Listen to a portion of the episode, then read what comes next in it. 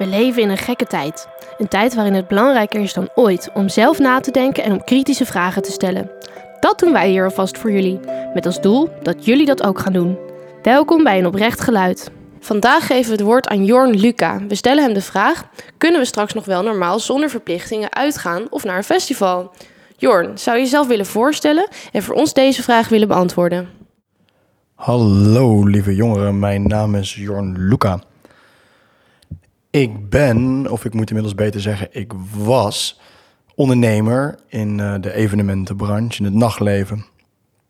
En uh, ik zeg ik, uh, ik was, want ik heb op het moment dat we het opnemen, de dag ervoor, in een video naar buiten gebracht dat ik stop met mijn werkzaamheden, dat ik stop bij de bedrijven waar, waar ik eigenaar van was tot aan dat moment. En ik denk dat het handig is voordat we aan dit aan deze podcast beginnen, dat ik eventjes uitleg hoe, uh, hoe dat precies komt. Maar uh, ik had dus een, nachtclub en nog wat andere bedrijven in, uh, in de evenementen zien. En um, ik, sinds maart, toen het natuurlijk allemaal plat kwam te liggen en al mijn bedrijven dus plat lagen, ben ik me gaan inzetten voor, um, voor, voor dit nachtleven en voor de evenementen, uh, evenementen zien. En ben daar uh, achter verschillende dingen gekomen. Ik ben in gesprek geraakt met de ministeries en, en veel journalisten en dergelijke. En zag toen dat er een hele hoop meer aan de hand was dan alleen maar het, het tegengaan van het verspreiden van het virus. En, um, in, en, en dit zal later gaandeweg in het gesprek ook nog naar boven komen. Maar op een gegeven moment kon mij iets uh, onder mijn neus geschoven. En, en daar zag ik al uh, behoorlijke heftige dingen in staan. En ik dacht, ja, uh, als ik iets niet ga doen, is mijn branche bepaalde agenda's door laten pushen. En nou ja, dit is in de afgelopen week is het duidelijk geworden dat het wel het geval is. En again, dit komt zo meteen gedurende het gesprek later nog terug. Maar toen heb ik besloten om mijn aandelen aan te bieden aan mijn partners, want zij staan er nogal anders in dan ik. En uh, om op die manier door te gaan voor, uh, voor het doel waar ik voor nu aan het strijden ben. En ik denk dat uh, nou, in het begin zoals dat een betere wereld maken in general. En, en ik denk dat we dat kunnen doen door ons bewust te worden van hoe, deze, hoe de wereld in elkaar steekt. En dat bewustwordingsproces, en daar is deze podcast hopelijk ook een onderdeel van. Het begint bij nadenken van hé, hey, wat voor wereld wil ik nou precies leven? Um, alright, nou ik ga uh, aan de hand van een paar deelvragen ga ik uh, um, de hoofdvraag proberen te beantwoorden. En de hoofdvraag luidt, kunnen we straks nog wel normaal naar verplicht, zonder verplichting, verplichtingen uitgaan of naar een festival gaan? Dus kunnen we straks nog wel normaal zonder verplichtingen uitgaan of naar een festival gaan? En ik denk dat het een hele terechte vraag is om te stellen, want um, ja, alles lijkt erop dat dat niet het geval gaat zijn. Maar goed, laten we beginnen. Uh, de eerste deelvraag die ik dan met jullie ga doornemen is... hoe ziet het toekomstige uitgaansleven uit... Hoe, hoe ziet het toekomstige uitgaansleven en een festival er mogelijk uit? En ik denk dat we mm, ja, daar nu wel redelijk met zekerheid dingen over kunnen stellen. Er zijn nu testevenementen die gaan plaatsvinden. Field Labs heten die. En daarin gaan dan mensen met een mondkapje op... Uh, mogen, ze naar een, mogen ze naar het festival, mogen ze het festival bezoeken. En verder zullen daar alle andere regels worden losgelaten. Kijk als de overheid echt had gewild dat de festivals in het nachtleven weer had gedraaid, hadden ze in de afgelopen maanden al langer mee willen werken aan een onderzoek naar of een protocol wat de branches zelf hadden opgesteld, waar ik onderdeel van was. Um, om te kijken of die protocollen veilig genoeg zouden zijn. En in die protocollen stond allemaal niks over testen. En stond verder ook niks over um, uh, uh, mondkapjes en, en dat soort zaken allemaal. Dus dat hebben ze niet gedaan. En nu komen ze met de bepaalde field labs Waarin ze dus uh, proberen te achterhalen of ze met, uh, met onder bepaalde voorwaarden de festivals weer kunnen laten draaien.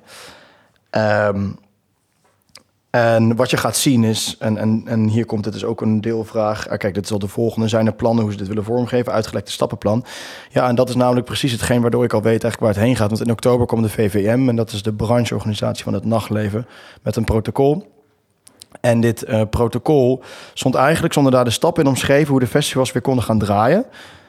Uh, en dan ja, in 2021 eigenlijk. Dus dan, daar, dat was opgedeeld in twee fases: een pre-vaccinatiefase en een, een post-vaccinatiefase.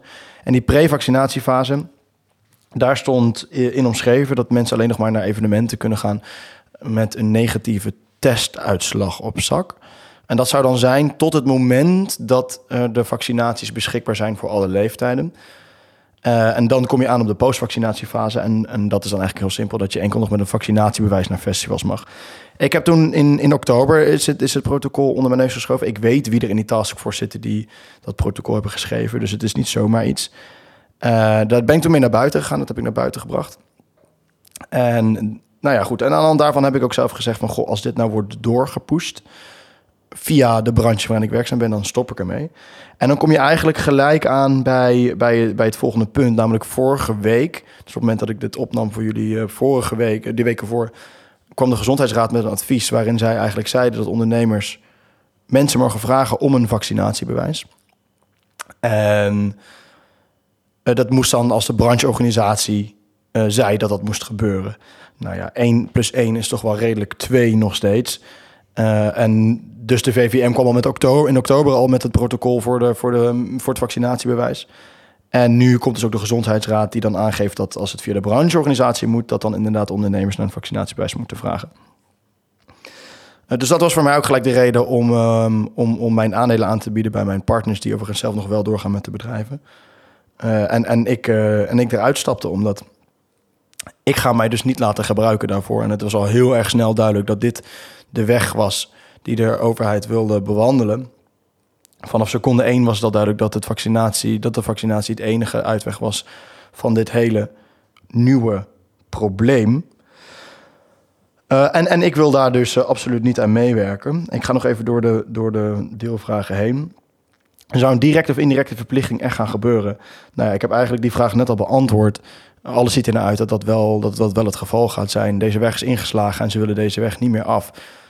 Dus um, ja, reken er maar op dat dit door gaat gepusht worden via de brancheorganisaties en dan uiteindelijk ook via de ondernemers. En met mij uh, uit de events zien stappen, hoop ik dat het, dat het een aantal andere ondernemers geïnspireerd heeft om ook uh, aan hun.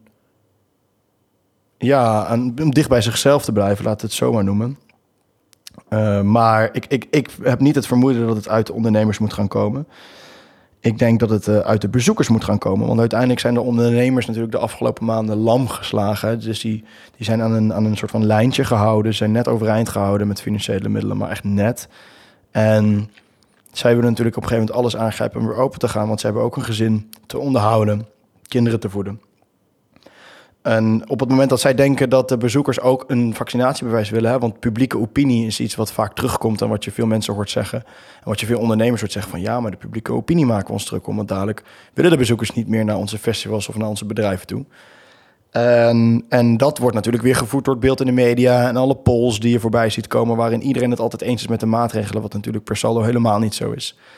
Maar de ondernemers zijn dus onwijs bang daarvoor. Dus ik denk dat daar een grote rol is weggelegd voor de bezoeker. Om daarin ook aan te geven van... hé, hey, maar wij willen dit ook niet. Hè? Dus jullie kunnen wel gaan bedenken dat dit een goed idee voor ons is. Maar wij willen dit niet. En op het moment dat zij dat zien... dan gaan zij hier natuurlijk ook niet mee akkoord. Uh, nog een deelvraag is wat de overheid doet... om het uitgaansleven en evenementenbranche te steunen.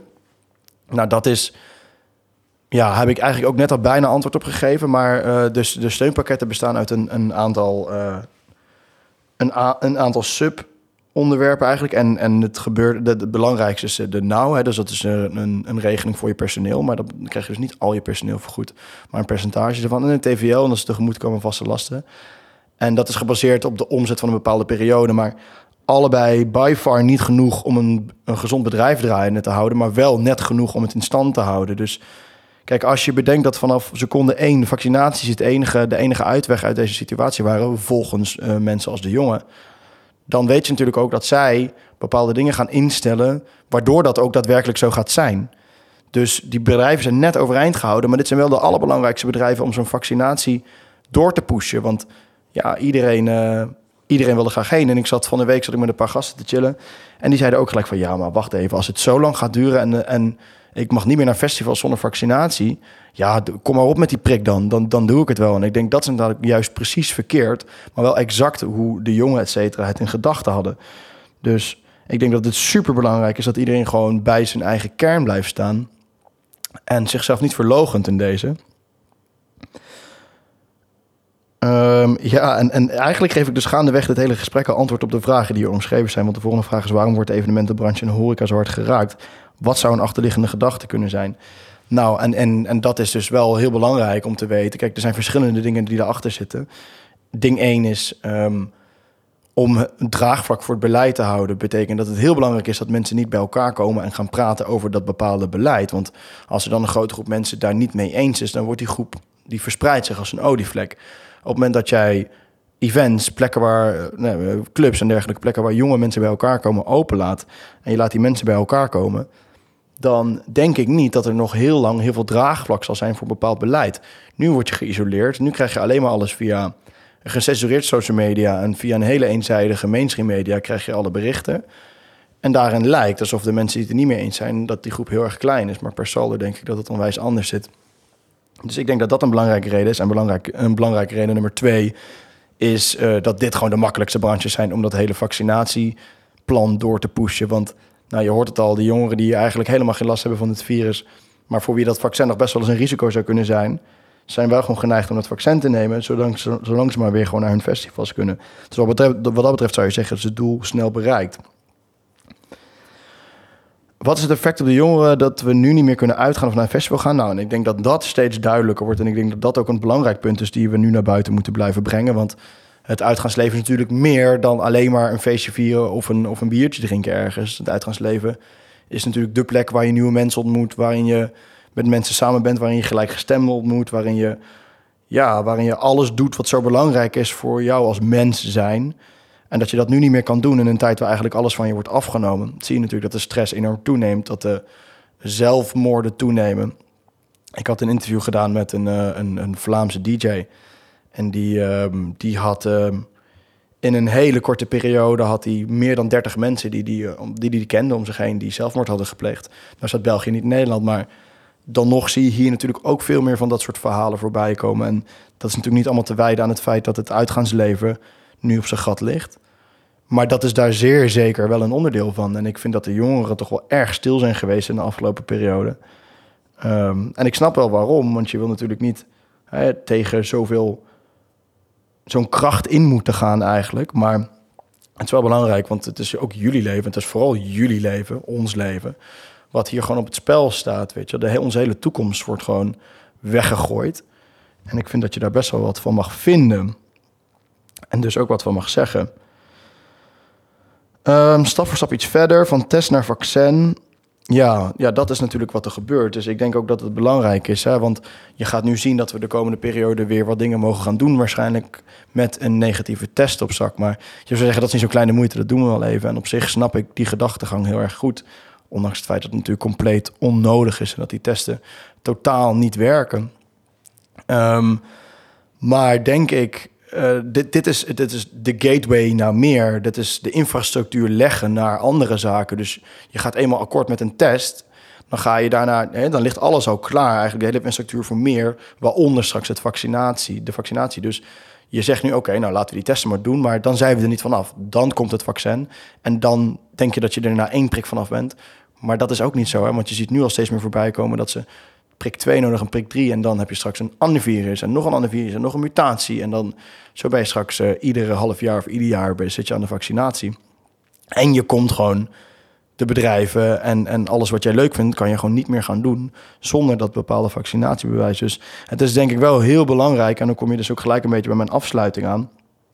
Uh, uh, en daar ook gelijk eigenlijk mijn oproep naar iedereen is om gewoon aan te geven waar die grens bij jou ligt. Want de grens wordt steeds een stukje verder gepusht. En voor je het door ben je, ben je akkoord gegaan eigenlijk met het hele verhaal. Terwijl ik denk, als je bij jezelf te raden gaat, is dat je helemaal niet naar een festival wilt door, door een test te laten doen. Of, of, met een, of met een vaccin waarvan we nog helemaal niet duidelijk hebben wat de consequenties daar eigenlijk van zijn. En wat je ook helemaal niet nodig hebt, want van het virus zal jij nooit sterven of überhaupt maar echt ernstig ziek worden. Dus Weet je, het is heel belangrijk. Je, hoe meer je akkoord gaat in, in, onder het mom van volksgezondheid of onder het mom van solidariteit, wat natuurlijk een super krom woord is, want we zijn solidair richting de ouderen of tegen de mensen in de zorg, maar waarom zijn we niet solidair richting de ondernemers dan of tegen de jongeren? Weet je, ook niet geheel onbelangrijk. Dus dat, dat, ja, vergeet dat woord solidariteit, want het heeft niks meer met, solidari met solidair zijn te maken. En again, dus is een oproep hier ook wel echt aan de jongeren van hey, dit gaat jullie het langste treffen allemaal.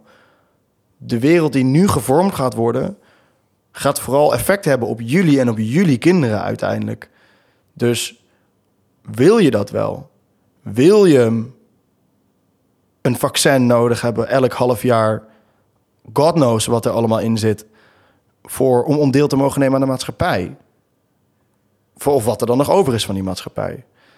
En ik denk dat het dus heel belangrijk is dat jullie daar bewust van zijn en daarmee aan de slag gaan. Je inlezen in, in wat er gebeurt. En uitspreken wat je wil. Wat je niet wil, maar ook wat je wel wil. Uiteindelijk moet de verandering toch bij ons, bij jullie, vandaan gaan komen. Dus uh, ja, en, en jullie zijn het ook waard. Hè? Vergeet het niet, je, iedereen cijft zichzelf een beetje weg voor de greater good. Maar de greater good zijn ook jullie. Dus besef je dat en, um, en sta op voor, uh, voor wat van jou is en waar je voor staat. Ik hoop uh, dat jullie hier wat mee kunnen. Peace. Dit is de visie van Jorn. Neem dit mee om je eigen mening te vormen. Ga erover in gesprek met de mensen in je omgeving en vooral blijf altijd kritisch nadenken. Tot de volgende keer.